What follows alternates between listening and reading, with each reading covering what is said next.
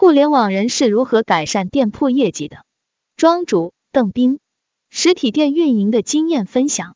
首先，我说明一下，在服装行业时，我是在帮我的老板做。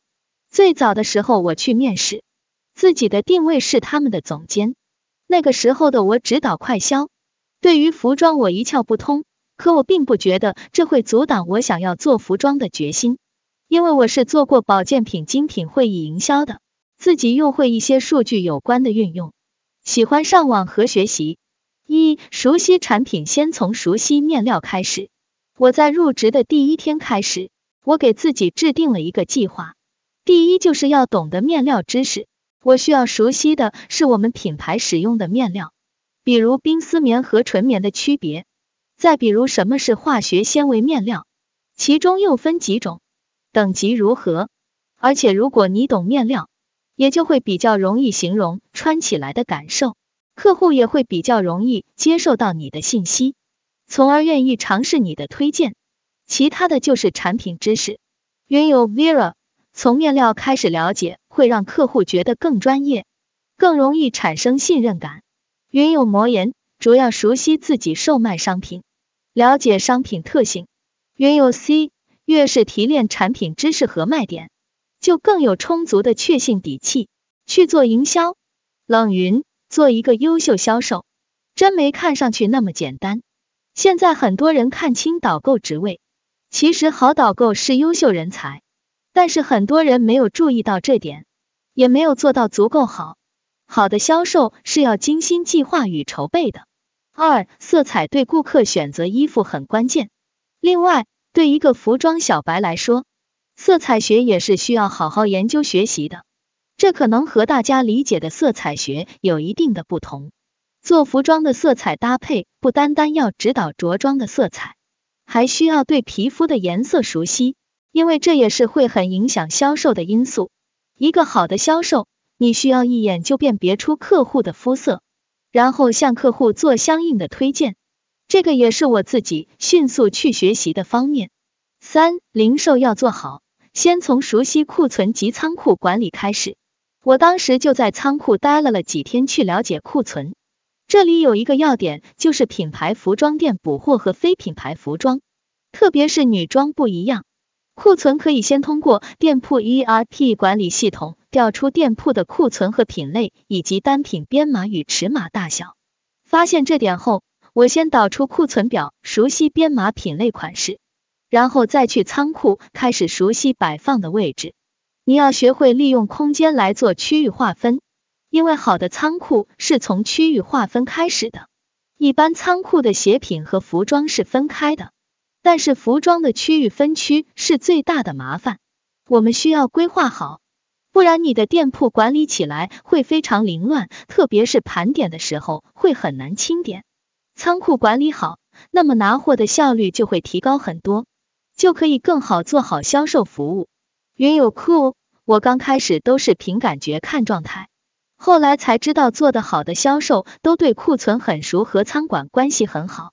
冷云，这就是有方法的做法，而且这个思路与服装传统出身的完全不一样。传统服装都是从销售谈零售，这里则从仓库谈零售。云有魔言。仓库做好管理分类，对前端零售来说可以减少很多不必要工作。四、产品尺寸常常是丢掉销售的最后机会，产品的尺码大小也很关键。有的客户比较简单，选好后快速拿走，不想等待，所以销售一定要熟悉库存尺寸，在货源不足的情况，用小的尺码代替店铺陈列，主要原因是店铺陈列看起来会好看一点。五、数据分析是法宝，团队管理是成功关键。我说的数据分析包括产品销售的数据、服装、鞋品、饰品、团队的管理以及团队成员的个人理解。说白了就是学会和他们做朋友，了解他们的能力。当然，如果你想把一个店铺做好，你就要用老板的心态来思考合作事情。另外，我个人在前面也说到，我对自己的定位是总监。那么我在做事情的时候，就给自己定了一个计划、目标、时间表。因为我之前就是做生意的，做的是精品会议营销，也就是和人打交道和销售货品，所以可以相对比较快去融入。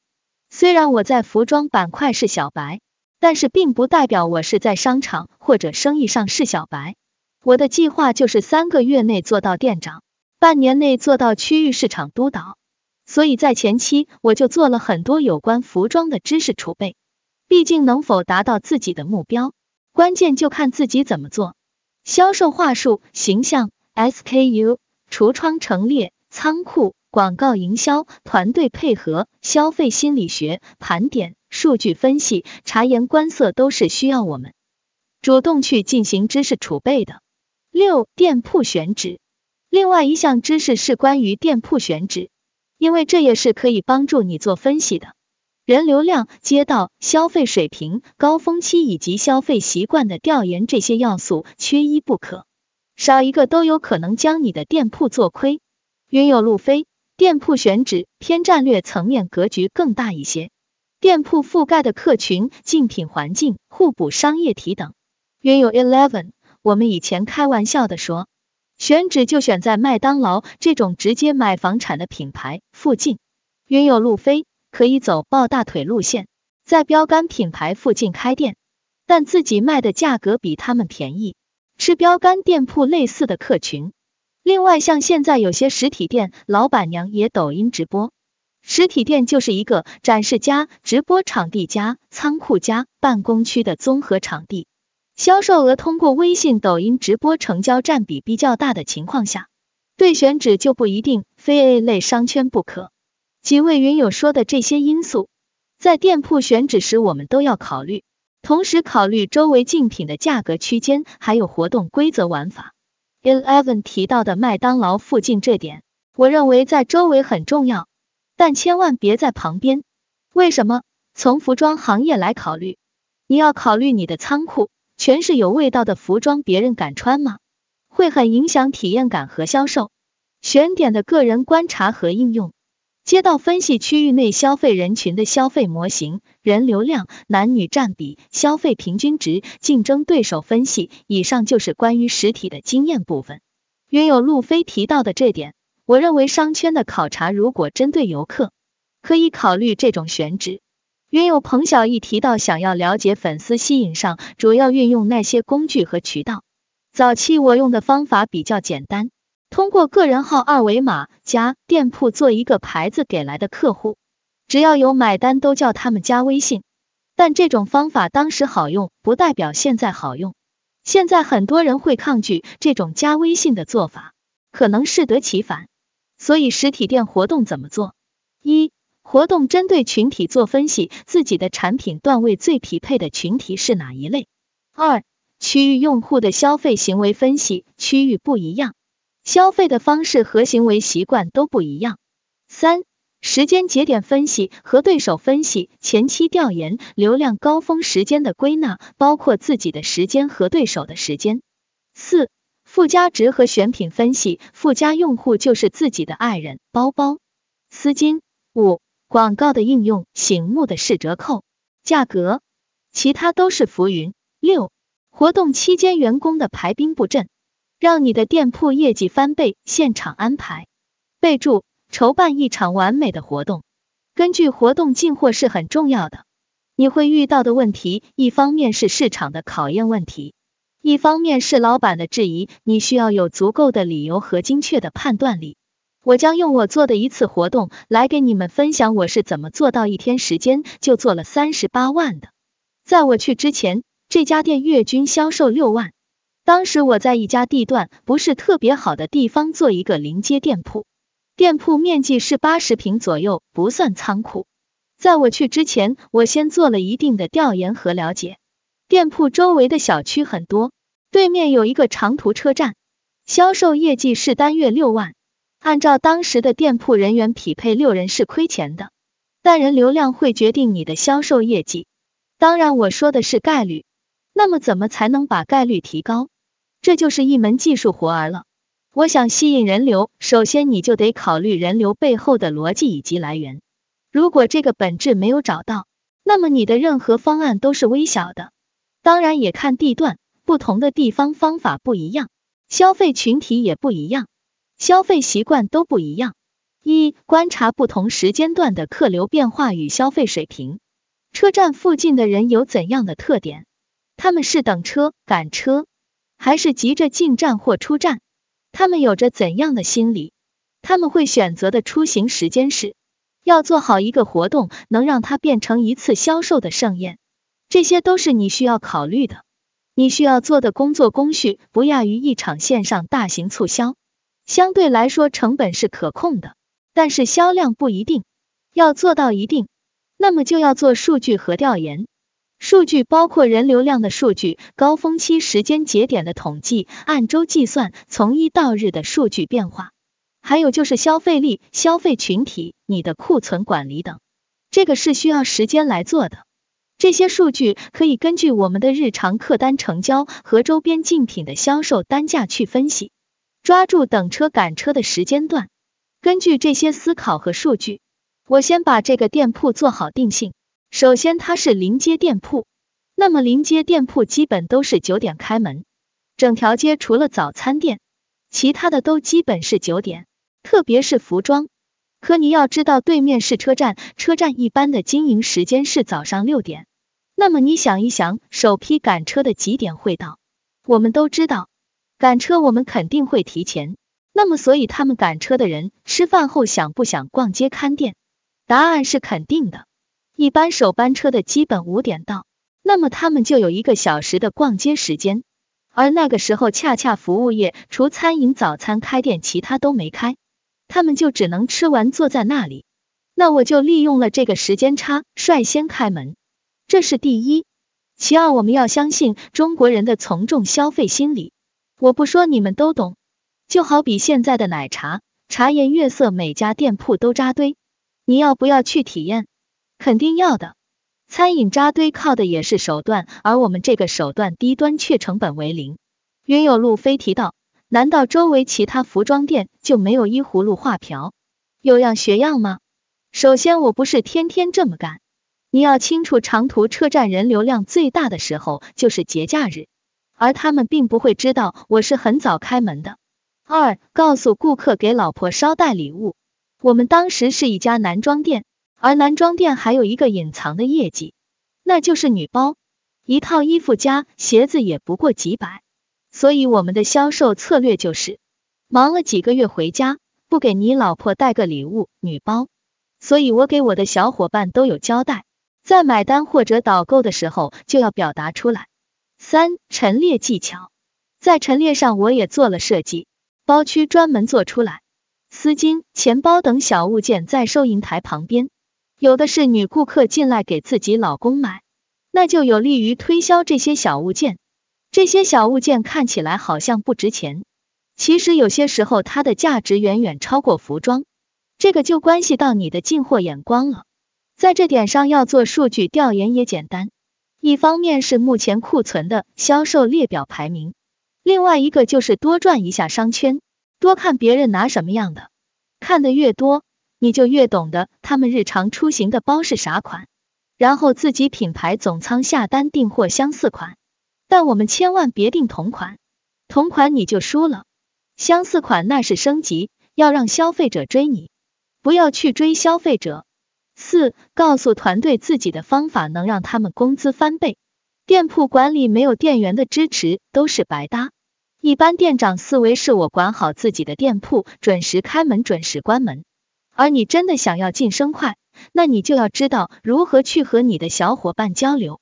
我用的最简单的方式方法，就是教导让他们提高，同时让他们的工资在我指导下翻倍。毕竟赚钱才是硬道理。店铺的店员文化水平有限。但是对于钱，我想大家都能达成共识。五、人员安排。接下来我们来谈人员安排。